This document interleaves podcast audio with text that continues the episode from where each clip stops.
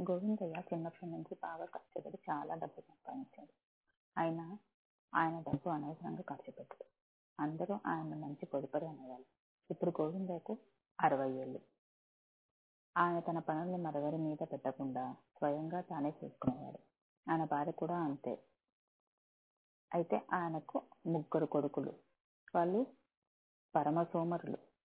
వాళ్ళు దేనికి తండ్రి చెప్పిన మాట వినేవాళ్ళు కాదు. గోవిందయ్యకు ఇరవై ఎకరాల మాగాని భూమి ఉంది. దగ్గరుండి వ్యవసాయం చేసుకునే ఓపిక లేక కొడుకులు సాయం కోరాడు రోజు పొలం పెళ్ళి వెళ్ళి రావడం నానాశ్రమ అనుకొని వాళ్ళ భూమిని గ్రామంలోని మరొక రైతుకు అప్పగించారు. ఆ రైతు పండిన పంటలో చాలా వరకు తనే ఉంచుకొని తనకు తోచినంత తెచ్చి గోవిందయ్యకు ఇస్తుండేవాడు. అలాగే గోవిందయ్య తన వడ్డీ వ్యాపారాన్ని చేసుకోలేక వేరే గుమాస్తాను పెట్టుకోవాల్సి వచ్చింది. తనకున్న బట్టల దుకాణాన్ని కూడా ఆయన పెరిగిన వాళ్ళకు అప్పజెప్పి వాళ్ళు ఇచ్చిన లాభం తీసుకుంటున్నాడు. ముగ్గురు కొడుకులు మూడు పనులు చూసుకుంటూ ఉంటే ఆయనకు నిశ్చింతగా ఉండేది. కానీ వాళ్ళకు డబ్బు ఖర్చు చేయడం తప్ప మరొక పని మీద ధ్యాస లేకపోవడం వల్ల గోవిందయ్యకు దీపులుగా ఉండేది. గోవిందయ్య ఇంటి చుట్టూ చాలా ఆవరణ ఉంది.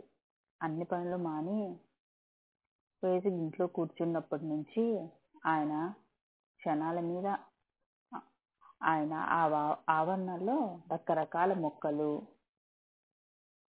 వేసి పెంచిన ఆరంభించారు. కొంతకాలానికి ఇంటి చుట్టూ చక్కని తోట తయారైంది. మొక్కలకు పొదలు తవ్వడంలో కానీ నీళ్ళు పోయడంలో కానీ కొడుకులు గోవిందయ్యకు ఏమాత్రం సహాయపడేవాళ్ళు కాదు.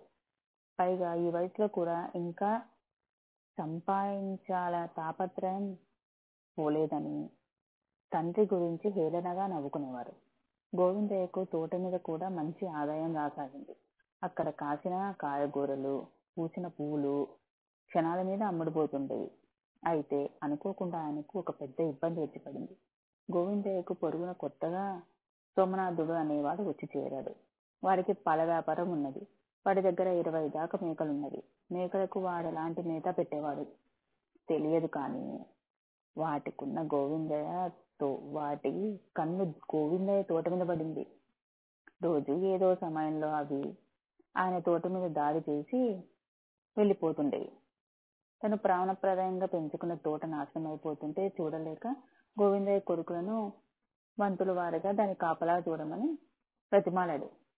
కొడుకులు ఆ విషయం పట్టించుకోలేదు. ఇక లాభం లేదని గోవిందయ్య ఇంటి చుట్టూ బలమైన దడి కట్టించాడు. ఆ దడిలో రోజు ఎక్కడో ఒక చోట కంత చేసి మేకలు లోపలికి దూరుతుండేవి. ఇది పని కాదని ఆయన దడికి అటు ఇటు ముళ్ళకు కంచె వేశాడు. తోట ద్వారానికి కర్ర తలుపు పెట్టించాడు. ఈ ఉపాయం కూడా కొన్నాళ్ళు మాత్రమే పనిచేసింది. తెలివిమీరిన మేకలు క్రమంగా తమ కొమ్ములతో కర్ర తలుపును తెరవడం అలవాటు చేసుకున్నది. ఇక చేసేది లేక గోవిందయ్య సోమనాథునికి తన గోడ చెప్పుకొని నీ మేకల్ని ఎలాగో ఒకలాగా అదుపు చేయన్నాడు నీకైతే ముగ్గురు కొడుకులు ఉన్నారు వాళ్ళే వాటిని అదుపు చేయలేకపోతే మా ఇంట్లో నేను ఒక్కడిని. ఎంతకని అదుపు చేయగలను? మీరు తప్ప నా మేక వల్ల మేకల వల్ల గ్రామంలో మరెవరు ఇబ్బంది పడడం లేదు అన్నాడు సోమనాథు వాడు చెప్పిన దాంట్లో నిజముందని గోవిందయ్య కనిపించింది. ఆయన తోట ద్వారం దగ్గర మూడు గజాల పొడవున్న నిలువున్న ఒక గొయ్యి తవ్వాడు. గోతికి అటు ఇటు బాటతో సమంగా ఎత్తైన గట్లు పోశాడు. తర్వాత గోతిని కప్పుతూ గుండ్రని ఇనుప గొట్టాలు వరుసగా పేర్చి బాటతో కలిపాడు. గుండ్రని ఇనుప గొట్టాల మీద మేకలకు కాళ్ళు స్థిరంగా నిలబడవు. అందువల్ల అది కష్టపడి కర్ర తలుపు తీయగలిగిన తోటలో ప్రవేశించలేవు కొద్ది రోజులు గడిచాయి. మేకల బెడద గోవిందయ్యకు తప్పినట్టే ఉంది. కానీ ఒకరోజు మేక ఒకటి ఇనుప గొట్టాల మీద కాళ్ళు పెట్టకుండా మూడు గజల దూరాన్ని దూకడానికి ప్రయత్నించి గోడల మీద పడి లేవలేకపోయింది. గోవిందయ్య వచ్చి మేక పరిస్థితిని చూసి జాలిపడి దాన్ని ఎత్తుకుపోయి బయట వదిలాడు. కానీ మేక మాత్రం ఆయన మీద జాలి పడలేదు. అది ఆ తర్వాత రెండు మూడు ప్రయత్నాలు చేసి చిట్ట చివరికి ఒక రోజున ఆ గొట్టాల మీద నుంచి తోటలోకి దూకగలిగింది. ఆ మేఘ తోటలో అందిన మొక్కలని తింటూ గోవిందయ్య అక్కడికి వచ్చాడు. జరుగుతున్నది చూసి కూడా ఆయన చలించలేదు. తనకేమీ పట్టని వాడిలా అలా నిలబడి చూస్తుండిపోయాడు. ఇంతలో అక్కడికి ఆయన ముగ్గురు కొడుకులు వచ్చి నాన్న నీ ప్రాణానికి ప్రాణమైన తోటను మేక తినేస్తుంది. అలా చూస్తూ ఊరుకున్నావేం? నువ్వు పడిన శ్రమంతా వృధా అయిపోతుందని పోయింది. నిరుత్సాహం కలిగిందా? అని ఆశ్చర్యంగా అడిగాడు. గోవిందయ్య కొంచెం సేపు తల ఊపుతూ ఊరుకొని తిననివ్వండిరా. ఈ తోట దానికోసమే వేశాను. అది ఈ తోటను మేసేస్తే అందువల్ల నేను చేసిన పాపాలన్నీ నశించడమే కాక నాకు పుణ్యం కూడా వస్తుంది అన్నారు. ఆయన కొడుకులు ముగ్గురు వింత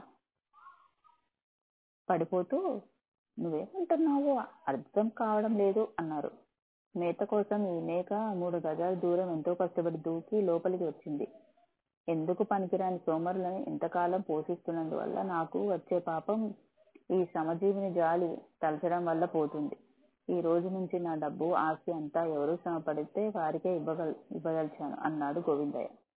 తమ ఆహారం సంపాదించుకునేందుకు ఆ మేకపాటి శ్రమ కూడా తాము చేయడం లేదని గ్రహించి గోవిందయ్య కొడుకులు ముగ్గురు ఎంతో సిగ్గుపడ్డారు. ఈ రోజు ఆ మేక మీద బలిపడిన జాలి పడినట్టే తమ తండ్రి రేపు ఏ దొంగ మీదనో జాలి పడనొచ్చు. లేక ఈ పేదవాళ్ళ కష్టాల్లో చూసి జాలిపడే వాళ్ళకి ఆస్తినంతా దానం చేయవచ్చు అంత భయంతో మనస్సులో మొదలవగానే అంత భయం. గోవిందయ్య కొడుకులు తమ సోమరితనం మాని తండ్రి కోరిన విధంగా ఆయనకు సహాయపడుతూ గోవిందయ్యని సంతోష పెట్టారు